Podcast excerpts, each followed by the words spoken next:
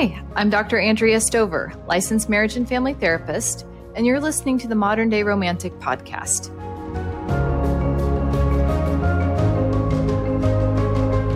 Hi, everyone, and welcome to today's episode. Today, we're going to be talking about a really important phenomenon, especially for romantics.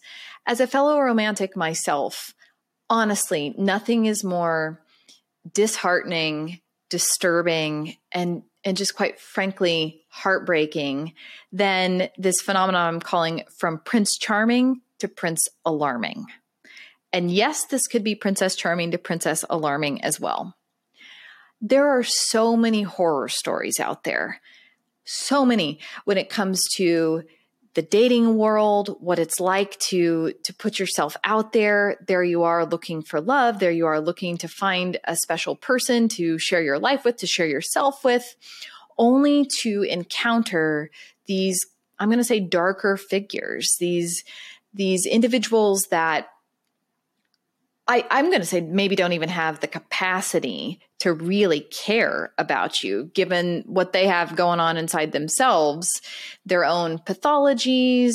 Um, yes, we could throw out diagnoses. I know things like, you know, narcissistic personality disorder or sociopaths or psychopaths, these types of things. And mm, that's, that's not really the direction I'm wanting to go, but I need to name that before we can get where I want to go. So, there's so much out there around narcissistic abuse, healing from abusive relationships, trying to recover, trying to, you know, put the fragments and the pieces of you back together after going through just these awful, awful experiences. And so I, I trust that you know kind of where some of those resources are as well But how do we keep the romantic in you that that pure-heartedness that that part that just believes in the power of love how do we protect that part how do we ensure that that part heals after going through these these encounters and by the way this isn't just relegated to the the world of, of dating i know there's also marriages or just long-term committed partnerships that people are in with with figures that have, have really done a number on one's psyche. And it's it's very, very detrimental, and I take this very seriously. So when I was thinking about this, I, I was kind of asking myself this question about, well, you know, what what can we do about this? What could we maybe learn from these experiences? How do we heal from this? And this episode is by no means the answer to all of those questions, but it's some food for thought that I just wanted to offer. So let's talk in general in relationships. One question I've always been curious about and interested in is how do we decide, you know, who the right person is for us or if we want to stay in a particular relationship with someone, if we want to proceed and see where it might go? And I think this is a really, really important question. And maybe you could automatically answer it. But when I reflect on it, I think that a lot of people don't necessarily consciously decide. I think the decision just happens. It, it kind of just, um, whether that be like you've been with someone for a while and it just naturally unfolds or develops into something, or more so in the encounters that we're talking about today, these kind of alarming encounters, what I really think happens is there's not really a decision because they very often come about from these huge initial encounters that are very ungrounding, that are very all encompassing so it's almost like one day, maybe you're single or you're kind of living your own life. And the next, you are in this vortex. You are in something with someone and you don't really know. I mean, it just happened. You don't really know. Uh, if how you you consciously chose that or if you did you're just there these initial encounters with prince or princess charming are very disarming. They uh, really are um, almost a way of falling under a spell or um, being ever so slightly, you know, lifted off the ground and taken into a different realm of or reality. And when I say that, I'm saying, so hear me say off the ground. So if we're not on the ground, we're not in our bodies, we're not seeing behind our own eyes, we're in a different dimension there. And that's a really important thing. So from that place, we're automatically entangled in something in this in this vortex or in this encounter. And it can be the most delicious feeling in the world, I'm sure, just to, oh my gosh, like how uplifting, literally, how, what a high, right? To be above, to be taken off the ground. Some of this is pretty standard for any relationship uh, in that initial encounter. And then there's the typical, okay, we kind of start to settle down, right? We come back to the ground and we maybe see, oh, you're not the the god or goddess I kind of projected onto you initially. You're a human, you've got some imperfections, and okay, you know, we, we're still going to proceed here. But, anyways, this decision of how we proceed in relationships i think that's wiped away from us in these these types of encounters with a, a prince or princess alarming type of person. So how do we counteract that? How do we how do we recover after something like that? And how do we maybe get ahead of this in the future what i'm talking about is discernment and in order to employ this function, this, this ability to discern within yourself, you're going to have to be connected to yourself. And I have identified four different things that I think could really help, um, kind of these dichotomies that occur. And one is more uh, where the discernment could be, and one is where we're kind of in the shadow of maybe in an illusion or fantasy bubble. So let me explain what I mean. The first one that I've come up with is making decisions blindly versus informed. Okay, so that's that's one way discernment shows up. So when we're making a decision from an informed place, that means we have our minds, our hearts, and our guts all online connected. We are in our bodies. We are able to sense, feel, be aware of information from from various sources that we may be kind of uh, filtering or taking in. So using the body to make informed choices. Informed choices can also be really having our own experience, but ideally having a close support network, uh, family, friends, Uh, maybe a therapist, just some some good, solid, grounded people in your life that will maybe be able to offer some type of insight that might be counter to what you're experiencing. And that doesn't mean that they're right and you're wrong. It just means okay, there are multiple perspectives here from people that know me, love me, see me, and have have kind of been on this journey with me that might help me make an even more informed decision for myself. So when we're not in discernment, I think this the the shadow side of that would be kind of blindly falling into something or finding ourselves going along, you know, uh, going through the motions, following someone else's lead, falling uh, victim or prey to someone else's will for us.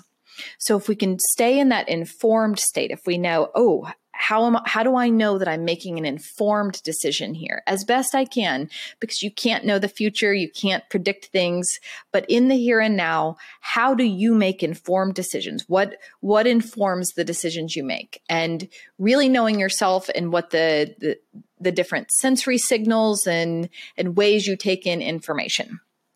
Okay. The next one that I've come up with with this discernment is making decisions from a place of trust versus lust. You can hear how much discernment would need to be able to go into trust versus lust.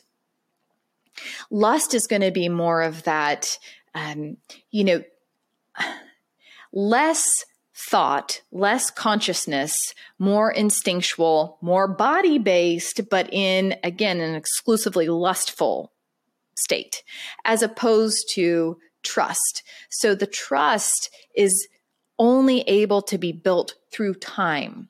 We can utilize discernment as we spend more time, as we as we practice patience, as we take progressed and measured steps when we meet someone that we're not expecting to you know just fall into something and, and automatically know from the beginning because this is something that romantics really really really are vulnerable and susceptible uh, to, to falling into which is well i'll just know I'll just know, and then therefore I'll just, you know, go along and, and be wide open.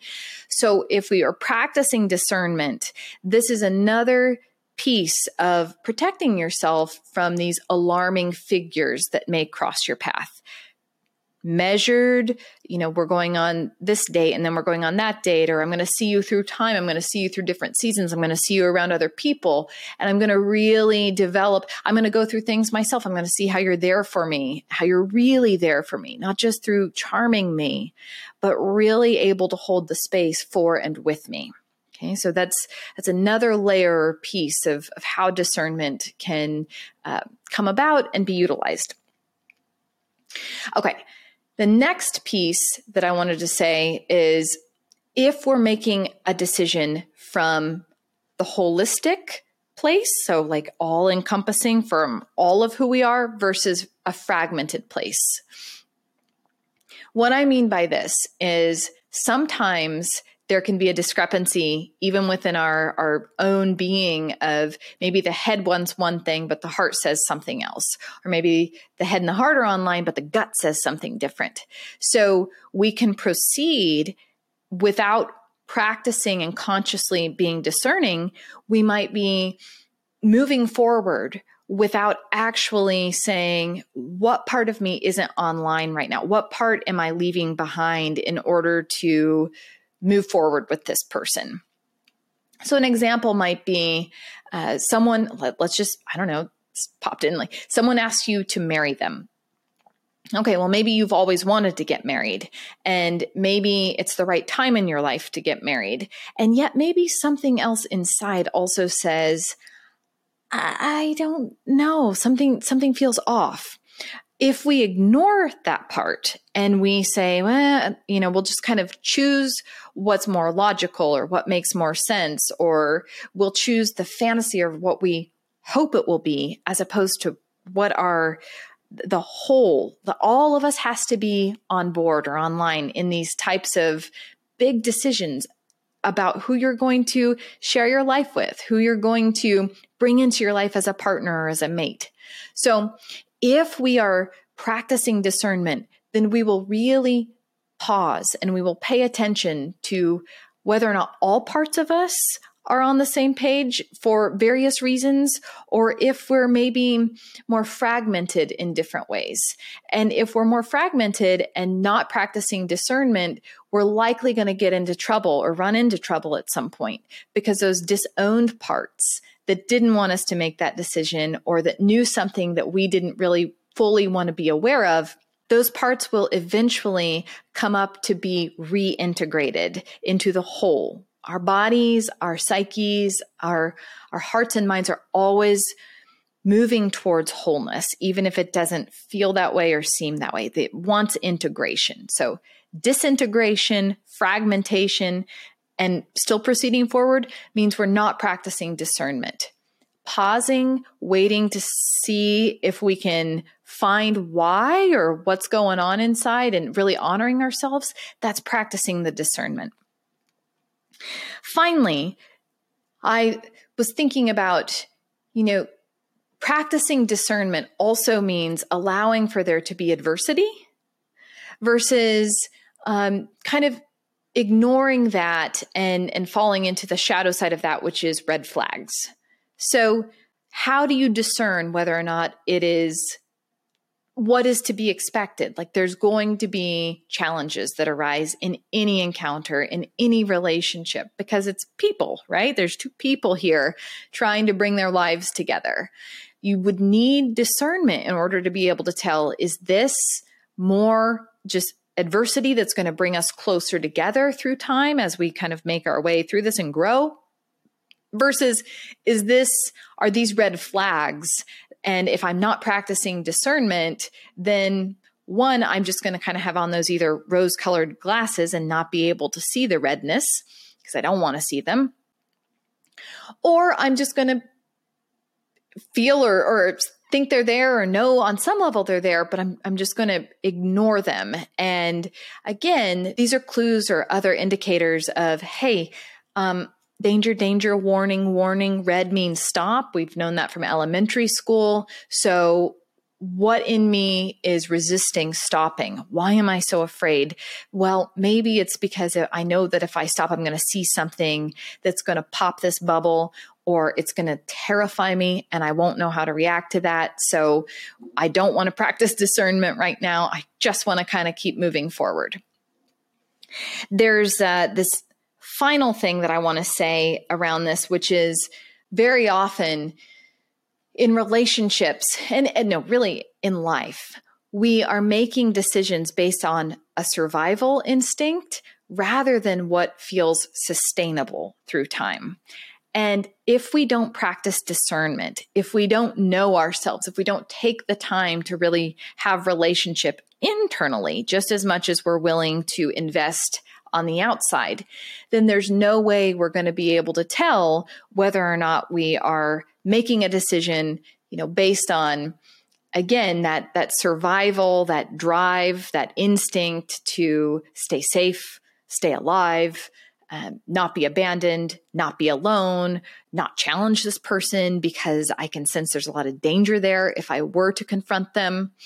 Those are places we don't want to make big relational decisions from. We want to make it from that place of sustainability and be able to discern is this a person that my nervous system's going to feel safe with, can feel secure with, that's truly on the ground with me that can be here for and with me that I also feel uh, that I can I can be there with as well.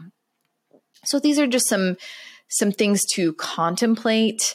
Again, there's there's just so much in these encounters and my heart truly goes out to everyone who has gone through these types of very destructive um, they're not just disillusionments they're they're catastrophic in many ways these these um, encounters. I, am just going to call them encounters because we can't call them relationships because I don't think really a lot of these people we're talking about have been capable of even having a relationship.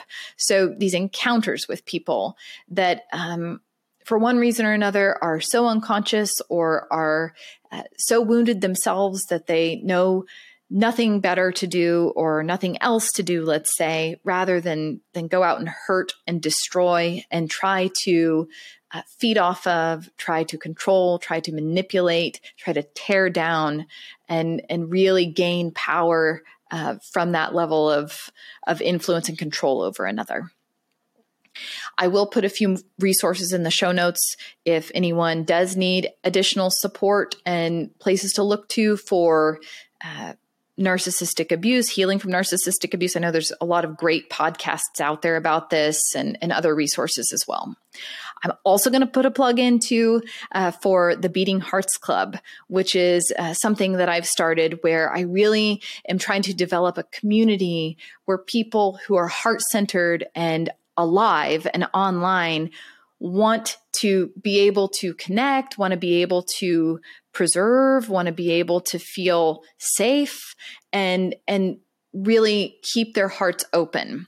This is really really important to me because I think these exact things I'm talking about these very alarming encounters with people are the very things that romantics they kind of can turn a romantic into a cynic or into someone who doesn't trust themselves anymore or who feels unsafe living from the heart.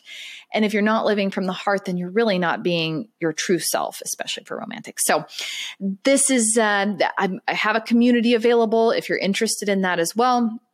It's just getting started, but I'd love to have you. Love to be able to unpack these types of experiences.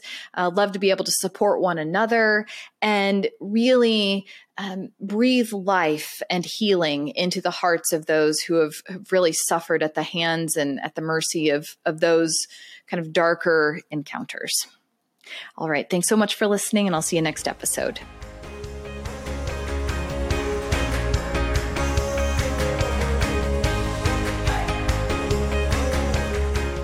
Thanks so much for tuning in to today's episode. If you're interested in learning about ways to work with me, head over to my website, themoderndayromantic.com. From there, you'll be able to contact me and learn a bit more about the customized intensives and retreats I offer both individuals and couples. You'll also be able to support future podcast production via Patreon there are several membership levels to choose from, including the Beating Hearts Club, which gives you access to exclusive content every month. Thanks so much for your support, and I'll see you next episode.